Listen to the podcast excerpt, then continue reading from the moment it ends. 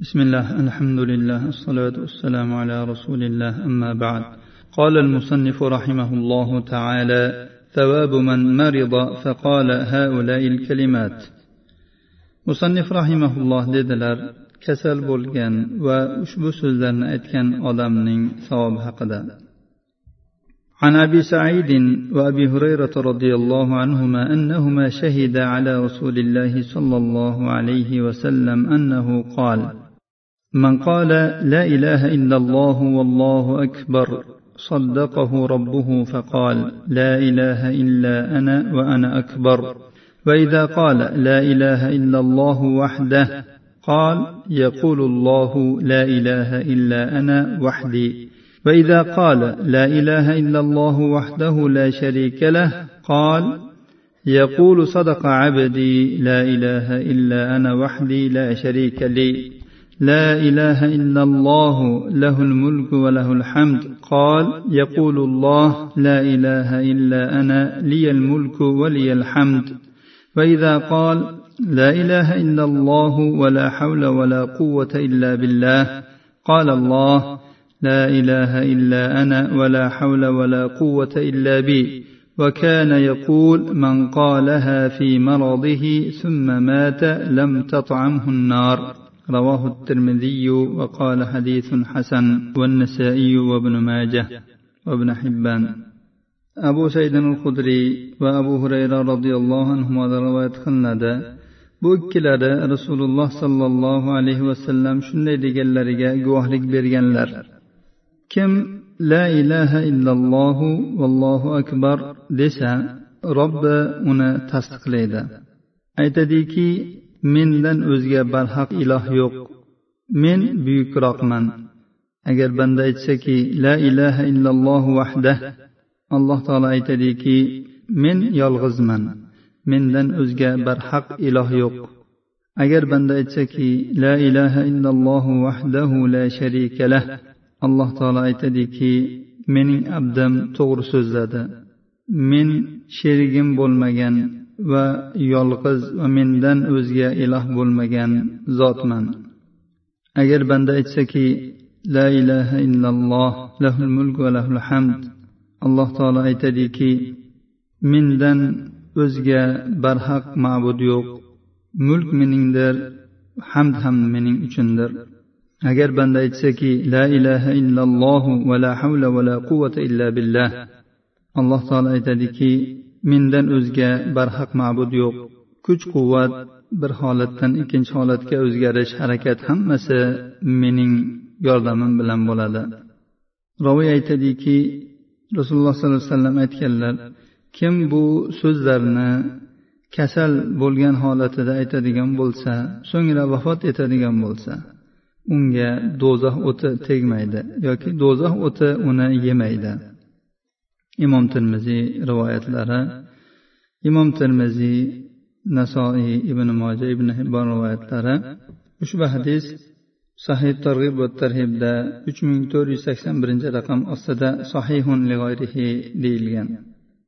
وفي رواية للنسائي عن أبي هريرة رضي الله عنه عن النبي صلى الله عليه وسلم قال من قال لا إله إلا الله والله أكبر لا إله إلا الله وحده لا إله إلا الله ولا شريك له لا إله إلا الله له الملك وله الحمد لا إله إلا الله ولا حول ولا قوة إلا بالله يعقدهن خمسا بأصابعه ثم قال من قالهن في يوم أو في ليلة أو في شهر ثم مات في ذلك اليوم أو في تلك الليلة أو في ذلك الشهر غفر له ذنبه nasoiyning rivoyatida kelgan abu hurayra roziyallohu anhudan rivoyat qilinadi nabiy sollallohu alayhi vasallam dedilar rasululloh sollallohu alayhi vasallam barmoqlari bilan shu beshtani sanadilar so'ngra aytdilarki kim bu so'zlarni biror kunda yoki kechada yoki biror oyda aytadigan bo'lsa so'ngra ana shu kuni yoki ana shu kechada yoki ana shu oyda vafot etadigan bo'lsa uning gunohlari kechiriladi. Demak ushbu zikrni har kuni har kecha yoki eng kamida bir oyda bir aytish kerak bo'lar ekan. Alloh subhanahu va taolodan kechirim va ofiyat so'ragan odamning savobi haqida.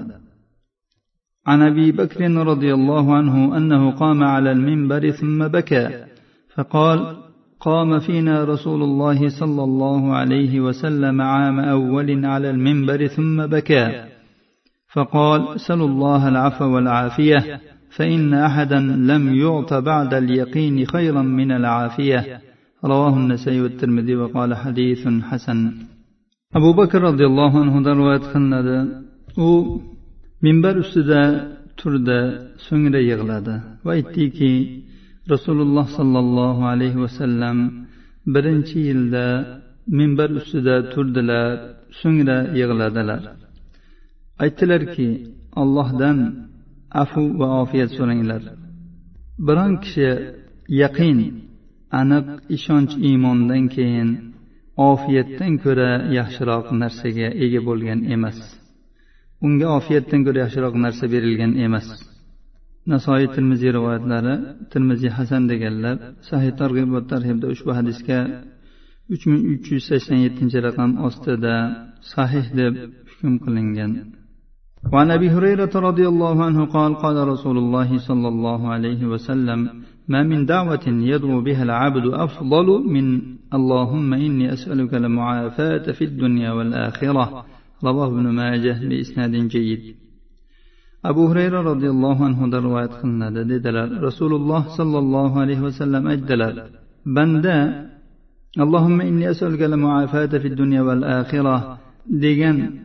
duodan ko'ra afzalroq biror duoni qilgan emas ma'nosi allohim yoki ey alloh men sendan dunyoda va oxiratda ofiyat so'rayman ibn moja rivoyatlari bu hadisga sahih targ'ibot tarhibda uch ming uch yuz sakson sakkizinchi raqam ostida sahih deb hukm qilingan savabu duo duoning savobi قال الله تعالى واذا سالك عبادي عني فاني قريب اجيب دعوه الداعي اذا دعان alloh taolo baqara surasining bir yuz sakson oltinchi oyatida dedi ey muhammad sollallohu alayhi vasallam agar bandalarim sizdan men haqimda so'raydigan bo'lsalar men ularga yaqinman menga duo qilgan paytda duo qiluvchining duosini ijobat qilaman وقال تعالى ادعوا ربكم تضرعا وخفية إنه لا يحب المعتدين alloh taolo arof surasining ellik beshinchi oyatida dedi robbingizga tazarru bilan xushu bilan maxfiy duo qiling. U duoda haddan oshganlarni yaxshi ko'rmaydi. Ya'ni alloh taolo umuman shariatida qo'yib qo'ygan chegaralardan o'tib ketadiganlar haddan oshadiganlarni yaxshi ko'rmaydi. Bu haddan oshishning eng katta ko'rinishi alloh taologa shirk keltirish. Goh insonlar ollohdan boshqa o'liklar butlarga duo qilishlari kabi o'liklardan mozorlarga borib duo qilib hojatini so'raydiganlar musulmonlarni ichida kam emas alloh taolo bu kabi gunohlarning eng kattasidan o'zi saqlasin قال الله تعالى وقال ربكم ادعوني استجب لكم alloh taolo g'ofir surasining oltmishinchi oyatida dedi robbingiz menga duo qilinglar men sizlarning duoyingizni ijobat qilaman dedi وقال تعالى أمن يجيب المضطر إذا دعاه ويكشف السوء alloh subhanahu va taolo naml surasi oltmish ikkinchi oyatida xitob qilib dedi sizlar alloh taologa sherik qilayotganlarga ibodat qilish yaxshiroqmi yoki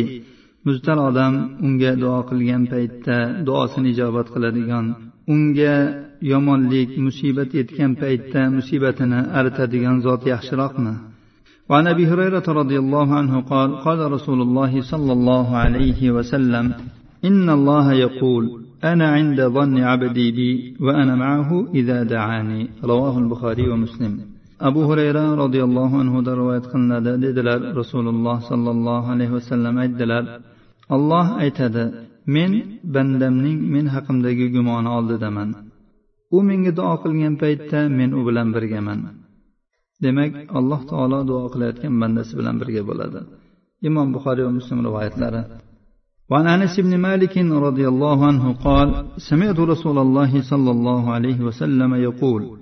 قال الله يا ابن ادم انك ما دعوتني ورجوتني غفرت لك على ما كان منك ولا ابالي رواه الترمذي في حديث ياتي وقال حديث حسن